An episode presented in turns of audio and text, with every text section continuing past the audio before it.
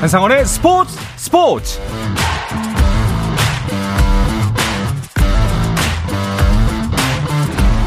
스포츠가 있는 저녁 어떠신가요? 아나운서 한상원입니다. 오늘 하루 이슈들을 살펴보는 스포츠 타임라인으로 출발합니다.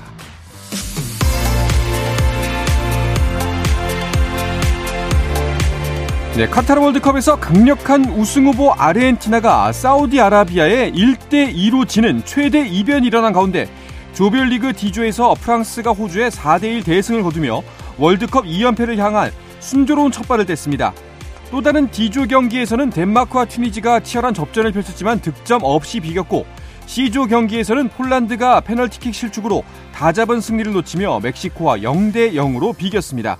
자, 오늘도 경기가 이어지고 있습니다. 이 시간 진행 중인 F조 모로코 대 크로아티아의 경기, 현재 후반 27분이 진행 중이고요. 0대0으로 아직 득점이 없는 상황입니다. 네, 프로배구 경기 상황도 보겠습니다. 여자부에서 GS칼텍스와 IBK 기업은행이 2라운드 맞대결에 나섰습니다. 홈팀 GS칼텍스는 3승 4패, 승점 10점으로 4위, 원정팀 IBK 기업은행은 2승 6패, 승점 7.6위로 기대에는 못 미치는 흐름인데요. 그래서 더 승리가 필요한 두 팀의 대결, 경기는 현재 3세트가 진행 중이고요. IBK 기업은행이 세트스코어 2대0으로 앞서고 있고, 지금 3세트 역시 20대19로 앞서고 있습니다. 자, 남자부는 한국전력과 OK금융그룹의 대결입니다. 3, 4위 간의 맞대결, 오늘 경기 승리팀은 2위로 올라서게 되는데요. 특히 최근 3연승 중인 한국전력의 연승 행진 여부가 궁금합니다. 이 경기 현재 3세트가 진행 중이고요. 1대1 세트스코어 동점입니다. 3세트는 OK금융그룹이 16대9로 크게 앞서 있습니다.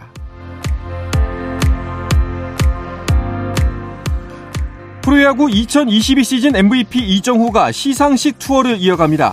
한국 프로야구 은퇴선수협회는 이정후가 지난해 이어 2년 연속 은퇴선수가 뽑은 최고 선수에 선정됐다고 밝혔습니다. 한은회는 12월 2일 2022 한국 프로야구 은퇴선수의 날 시상식을 엽니다. 네, 프로야구 NC가 내부 FA 선수 박민우와 KBO 리그 역대 최장 기간인 8년 최대 140억 원의 초대형 계약을 맺었습니다. 박민우는 NC에서 남은 야구 인생을 함께하고 싶은 열망이 컸다며 계약 이유를 밝혔는데요. 한편 롯데는 유격수 노진혁을 영입하며 내야진을 강화했습니다. 롯데 구단은 노진혁과 계약 기간 최대 4년, 최대 총액 50억 원에 계약했다고 밝혔습니다.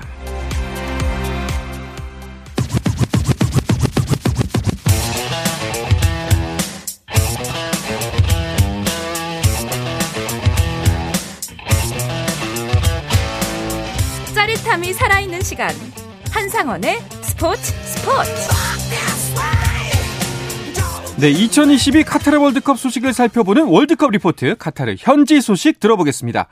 영국에서 유럽 축구 소식을 전해주던 이건 기자가 카타르에 가 있다고 한데요. 연결해보겠습니다. 이건 기자, 안녕하세요. 네, 안녕하세요. 카타르 도하에 있는 이건입니다. 아, 이건 기자, 뭐 동해 번쩍 서해 번쩍 바쁘시네요. 카타르에는 또 언제 이동하신 건가요? 네, 저는 한 3일 전에 아침에 이동을 했고요. 근데 이제 월드컵을 위해서 프리미어리그 유럽 축구가 다 멈췄기 때문에 또 저는 축구의 생생한 현장 소식을 전하기 위해서 카타르로 이동을 해서 또 열심히 취재를 하고 있습니다. 아, 진짜 좀 먼 거리 또 이동하시느라 많이 힘드셨을 것 같은데, 오늘은 우리 대표팀 취재에 집중을 많이 하셨겠네요. 네, 오늘 이제 우리 대표팀이 마지막 공식 훈련이나 내일이 우루과이와의 경기이기 때문에 하루를 앞두고 마지막 공식 훈련, 그리고 공식 기자회견을 현장에서 취재를 했습니다. 그러면서 여러 가지 이야기도 많이 듣고요. 특히나 우루과이전을 앞둔 감독의 출사표라든지 선수들의 비장한 각오 등을 현지에서 취재를 해봤습니다. 그렇군요. 많은 분들이 가장 궁금해하는 지점 중에 하나가 손흥민 선수 출전이 가능할지 여부인데, 기자회견에서 벤투 감독이 손흥민 선수가 출전이 가능한 상태라고 밝혔네요. 네, 그렇습니다. 정말 우리 대표팀 그리고 우리 팬들에게는 상당히 기쁜 소식이 아닐 수가 없습니다. 그렇죠. 아무래도 손흥민 선수의 출전 여부가 가장 큰 관심사였는데, 이제 그 벤투 감독은요, 출전을 할 수 있다, 출전할 수 있는 몸 상태다라고 이야기를 했고요. 물론 이제 확실히 선발일지 아닐지는 아직까지 정확하긴 않지만, 그는 마지막까지 가봐야 되겠지만, 그래도 손흥민 선수가 출전을 할 수 있다라는 것 자체가 가장 큰 우리 대표팀의 전력에 있어서 플러스 요인이 될 것 같고요. 이 소식을 들은 우루과이 팬들이라든지 우루과이 관계자들은 또 낙담을 하는 그런 모습도 심심찮게 볼 수 있게 됐습니다. 어쨌든 이 손흥민 선수가 복귀를 하면서 우리 대표팀은 한층 더 좋은 그리고 한층 더 강력한 전력을 가지게 됐습니다. 그렇습니다. 김진수 선수도 선발이 출전 가능한 상태라고 밝혔는데, 그런데 한 가지 또 안타까운 소식은 황희찬 선수의 허벅지 부상 회복이 좀 더디다는 이야기가 들려왔는데 우루과이전 출전이 어렵다고 하죠. 네, 그게 정말 아쉬운 소식 중에 하나입니다. 이제 벤투 감독은 황희찬 선수는 우루과이전에는 뛸 수 없다라고 이야기를 했는데, 이 황희찬 선수가 대표팀에서 차지하는 비중이 상당하거든요. 그러니까 황희찬 선수가 왼쪽 측면 날개로 나서게 된다면 상대의 오른쪽 공간을 파괴를 하고 분쇄를 하면서 저돌적인 움직임으로 여러 가지 슈팅도 때리고 공격에 큰 힘을 보탤 수가 있고, 그것뿐만이 아니라 황희찬 선수가 왼쪽에 배치가 되면서 손흥민 선수가 톱으로 올라가면서 역습을 펼치는데 더욱더 좋은 그런 힘을 받을 수가 있는데, 황희찬 선수가 결국 우루과이전에 나설 수가 없게 됐고요. 이제 황희찬 선수를 대체할 수 있는 카드로 나상호 선수라든지 아니면 작은 정우영 선수, 프라이브루크에서 뛰고 있는 작은 정우영 선수도 가능할 수 있을 것 같고요. 아니면 약간의 포메이션 변화 등을 통해서 이재성 선수라든지 권창훈 선수라든지 이런 선수도 배치를 예상해 볼 수 있는 그런 상황입니다. 네, 알겠습니다. 자, 그리고 또 우리나라와 경기를 이제 나중에 펼칠 포르투갈의 호날두는 가나전을 앞두고 있는데 맨체스터유나이티드 소속팀과의 결별을 발표를 했더라고요. 네, 그렇습니다. 어제 정말 세계 축구계에 여러 가지 일들이 있었는데요. 네. 그 중에 하나가 선수의 메뉴와의 결별 소식이었습니다. 월드컵 경기가 계속 이제 마지막 경기, 프랑스와 호주와의 경기를 앞두고 핵폭탄급 소식이 전해졌는데, 메뉴가요, 오피셜 스테이트먼트, 그러니까 공식 발표를 통해서 호날두와의 계약을 상호 합의하에 폐지했다라고 이야기를 했습니다. 이 배경에는 메뉴 호날두 선수가 최근에 한 인터뷰를 가졌는데, 그 인터뷰에서 메뉴의 수뇌부, 메뉴의 감독, 전 감독, 지금 감독까지 다 싸잡아서 비난을 했고요. 그런 부분들을 보면서 결국에는 메뉴가 더 이상 이 팀 분위기를 망치는 이 호날두를 데리고 와서는 안 되겠다, 더 이상 감싸줄 수 없겠다라고 판단을 했고, 결국 호날두는 메뉴에서 쫓겨나게 됐고요. 그리고 이제 자유 계약 선수 신분을 얻어서 이제는 월드컵 이후에는 어떤 팀과도 계약을 할 수 있는 그런 신분을 얻었습니다. 근데 이제 어떤 팀이 데리고 갈지는 계속 여러 가지 이적설 그리고 여러 가지 기사들이 나올 것 같습니다. 그러게요. 이제 호날두가 무소속이 됐다는 것도 참 신기한 뉴스인 것 같습니다. 다른 월드컵 소식도 좀 짚어볼게요. 어제는 정말 큰 이변이 일어났습니다. 현지에서도 엄청난 화제였죠. 아, 그렇습니다. 저도 어제 이제 그 경기를 이제 현장에서 못 보고 미디어 센터에서 봤는데, 네. 아르헨티나와 사우디 경기였습니다. 모두가 거의 저를 포함해서 모든 사람들이 이건 기자. 카타르 현지의 이건 기자를 연결하고 있는데요. 지금 현지의 아무래도 통신 상황이 여의치가 않습니다. 그래서 이건 기자의 연결을 여기서 마무리를 지어야 될 것 같고요. 계속해서 주간 농구 소식을 알아봐야 될 것 같습니다. 잠시 쉬었다가 와서 계속해서 이야기 나누도록 하겠습니다.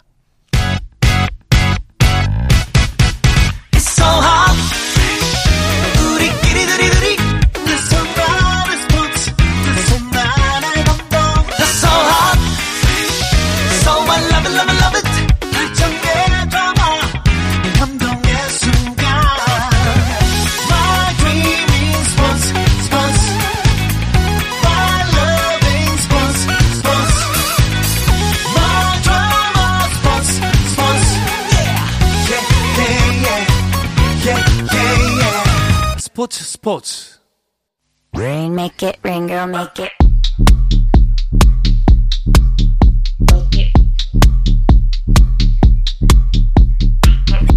네, 수요일 저녁에는 농구 이야기와 함께하고 있습니다. 다양한 농구 이야기를 전하는 주간 농구 시작하겠습니다. 조현일 해설위원, 배우 겸 해설위원 박재민 씨와 함께합니다. 어서 오십시오. 안녕하세요. 네, 직전에 이제 축구 월드컵 소식을 카타르 현지를 연결해서 전해드렸는데 네네. 아무래도 통신 상태가 좀 그 여의치가 않아서 그 청취하시는데 좀 불편을 끼쳐드린 것 같습니다.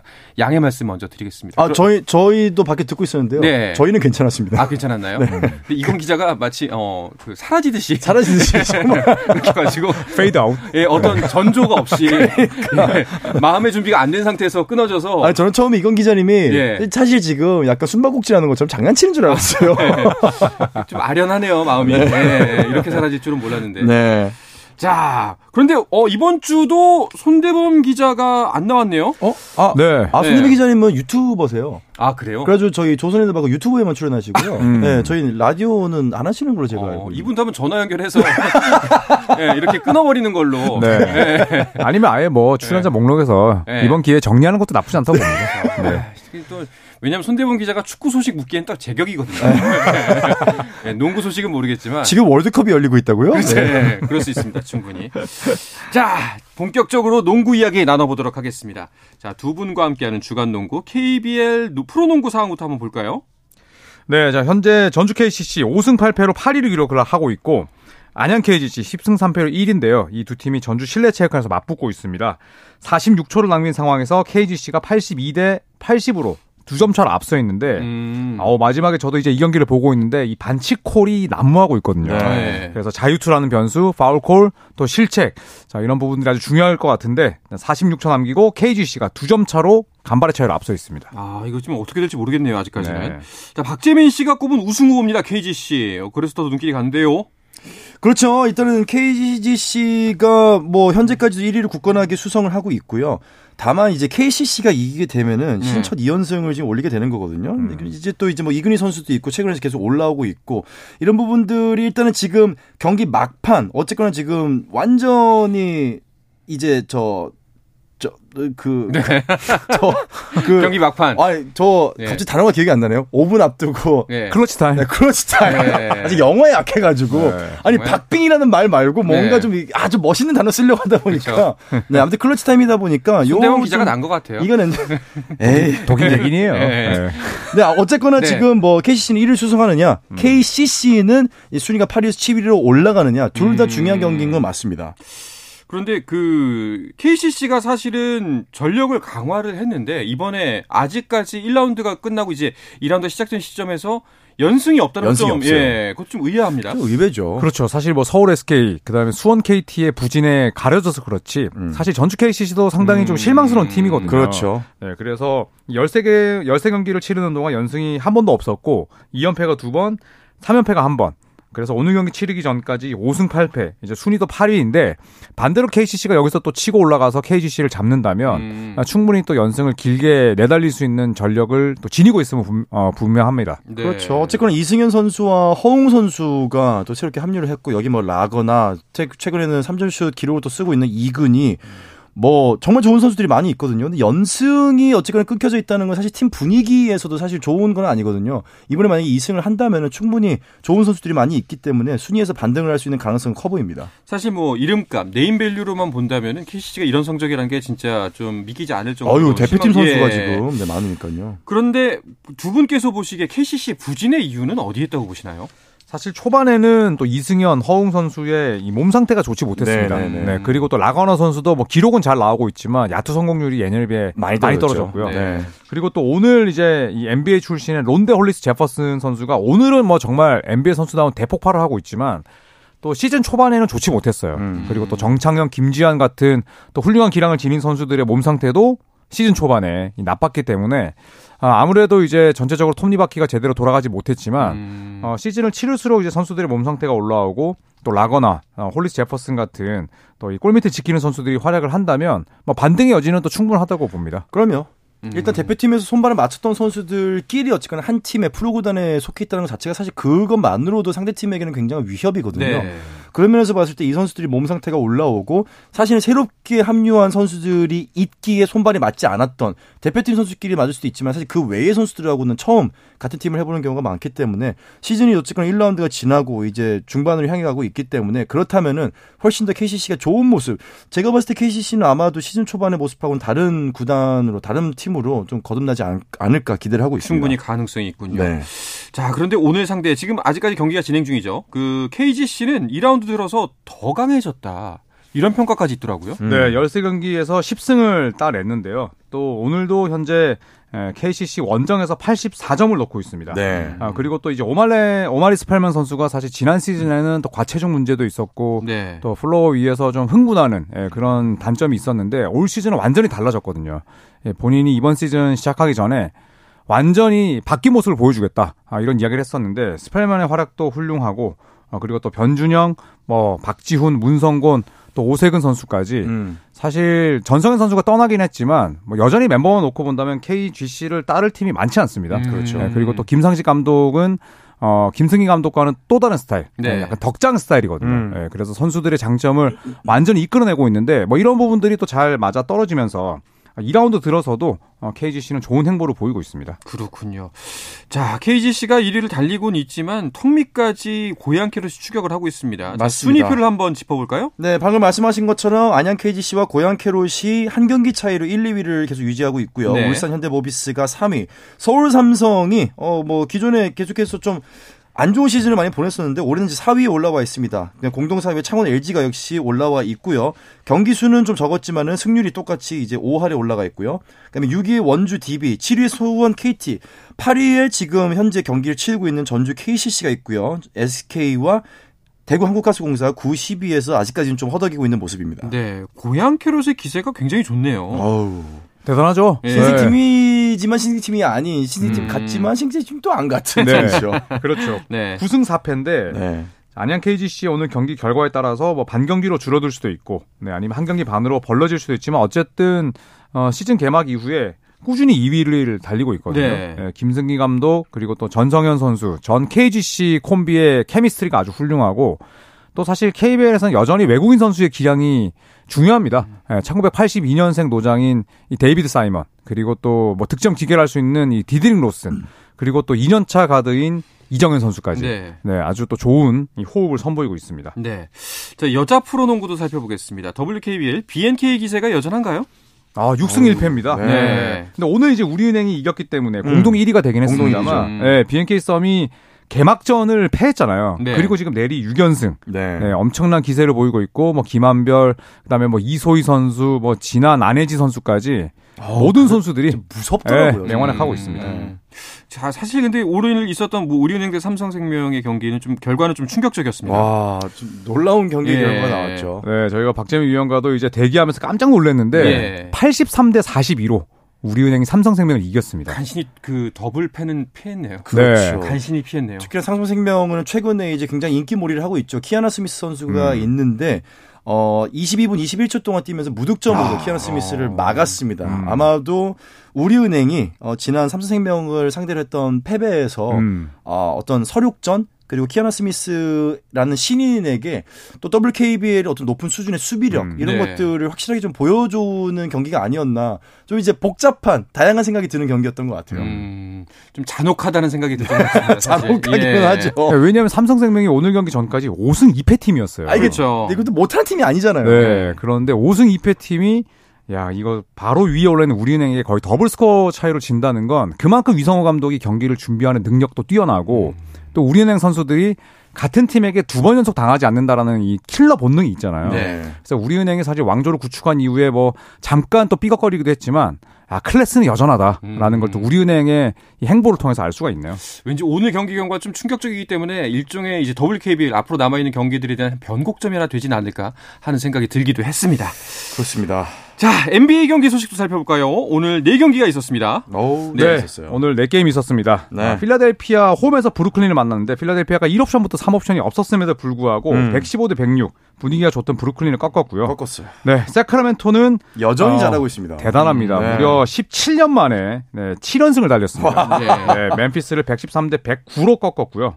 그리고 디트로이트와 덴버 경기에서는 덴버가 니콜라 요키치와 저말 머레이가 돌아왔지만 디트로이트가 원정에서 올 시즌 첫 승을 따냈습니다. 네. 110대 108로 승리를 따냈고 LA 레이커스와 피닉스 선즈 경기에서는 피닉스가 주전 2명이 없었음에도 불구하고 115대 105 10점 차로 레이커스를 꺾었습니다. 그렇군요. LA 레이커스가 4연승을 이어갈 수 있을까? 이 부분이 좀 관점이었는데 관건이었는데 결국엔 실패했네요.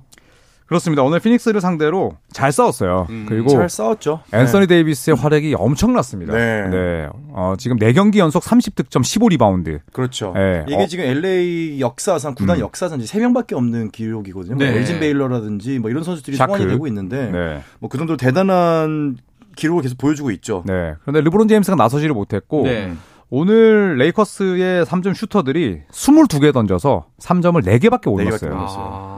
제가 데이비스였으면 경기 도중에 집에 갑니다. 네, 이 정도로 외곽이 안 터져서 네. 결국 졌다고 봐야죠. 그렇죠. 뭐 그에 반해서 피닉스는 3점 슛 성공률도 나쁘지 않았고요. 네. 어쨌거나 크리스 폴 선수가 빠지긴 했지만 나머지 선수들이 계속해서 제 역할을 해줬고 사실 데빈 부커가 많이 터져줬어요.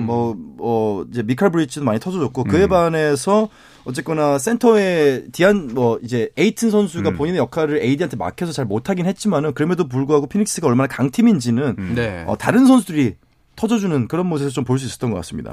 확실히 그 단 한두 명으로 하는 경기가 아니다라는 걸 여실히 보여주는 게 바로 이런 네. 모습이 아닌가 싶습니다.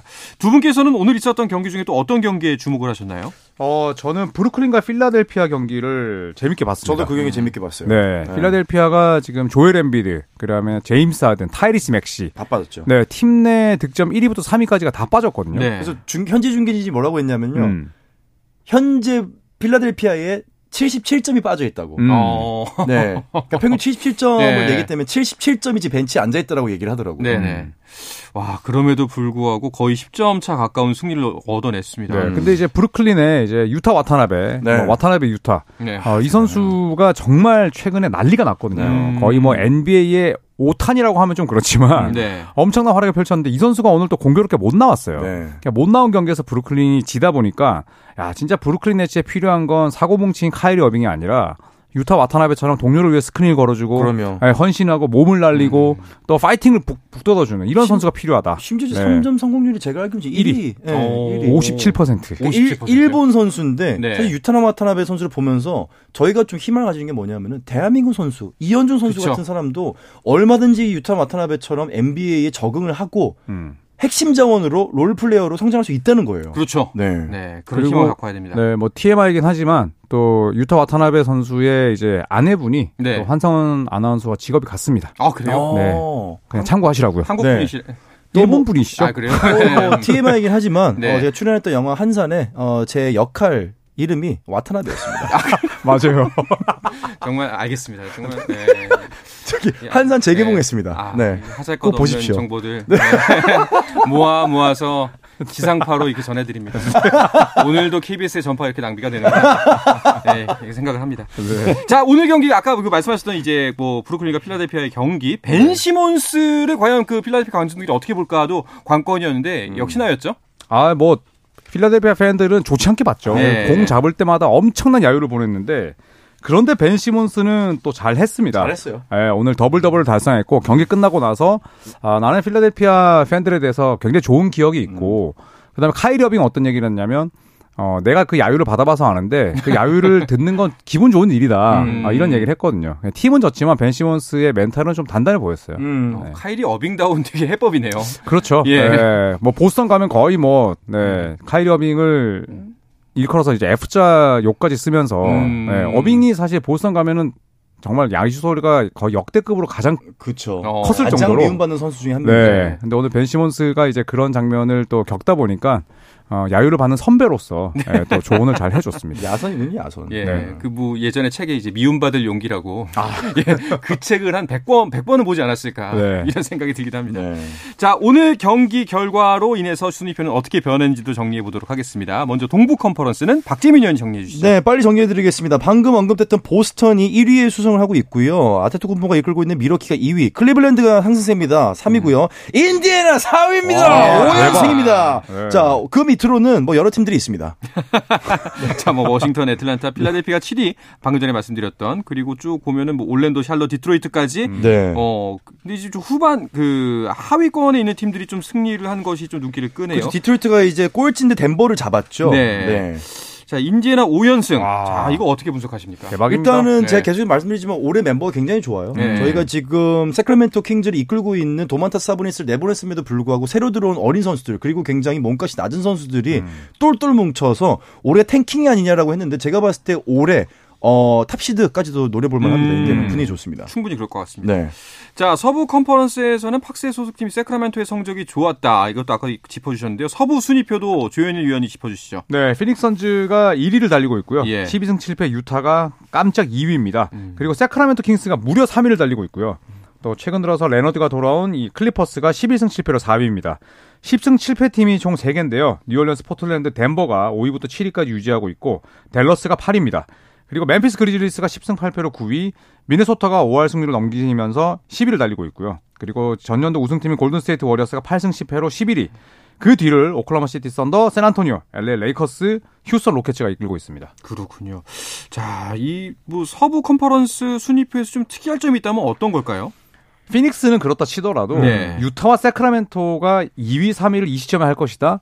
전 세계 농구 팬들 가운데 단 한 분도 안 계셨을 거예요. 네. 그렇죠. 네, 그 정도로 엄청난 이변이고, 새크라멘토가 플레이오프에 진출한 건 2005년 이후로 아직 없습니다. 네, 그런데 이 팀이 현재 시즌 개막 한 달을 지난 시점에 3위다. 이거는 뭐 새크라멘토 팬들 정말 춤추실 일이죠. 네. 네, 유타도 뭐 마카는 선수나 클락선, 뭐 올리니 이런 선수들이 본인의 역할을 워낙 잘해주고 있어가지고 유타는 올해 만약에 이대로 계속 간다면은 네.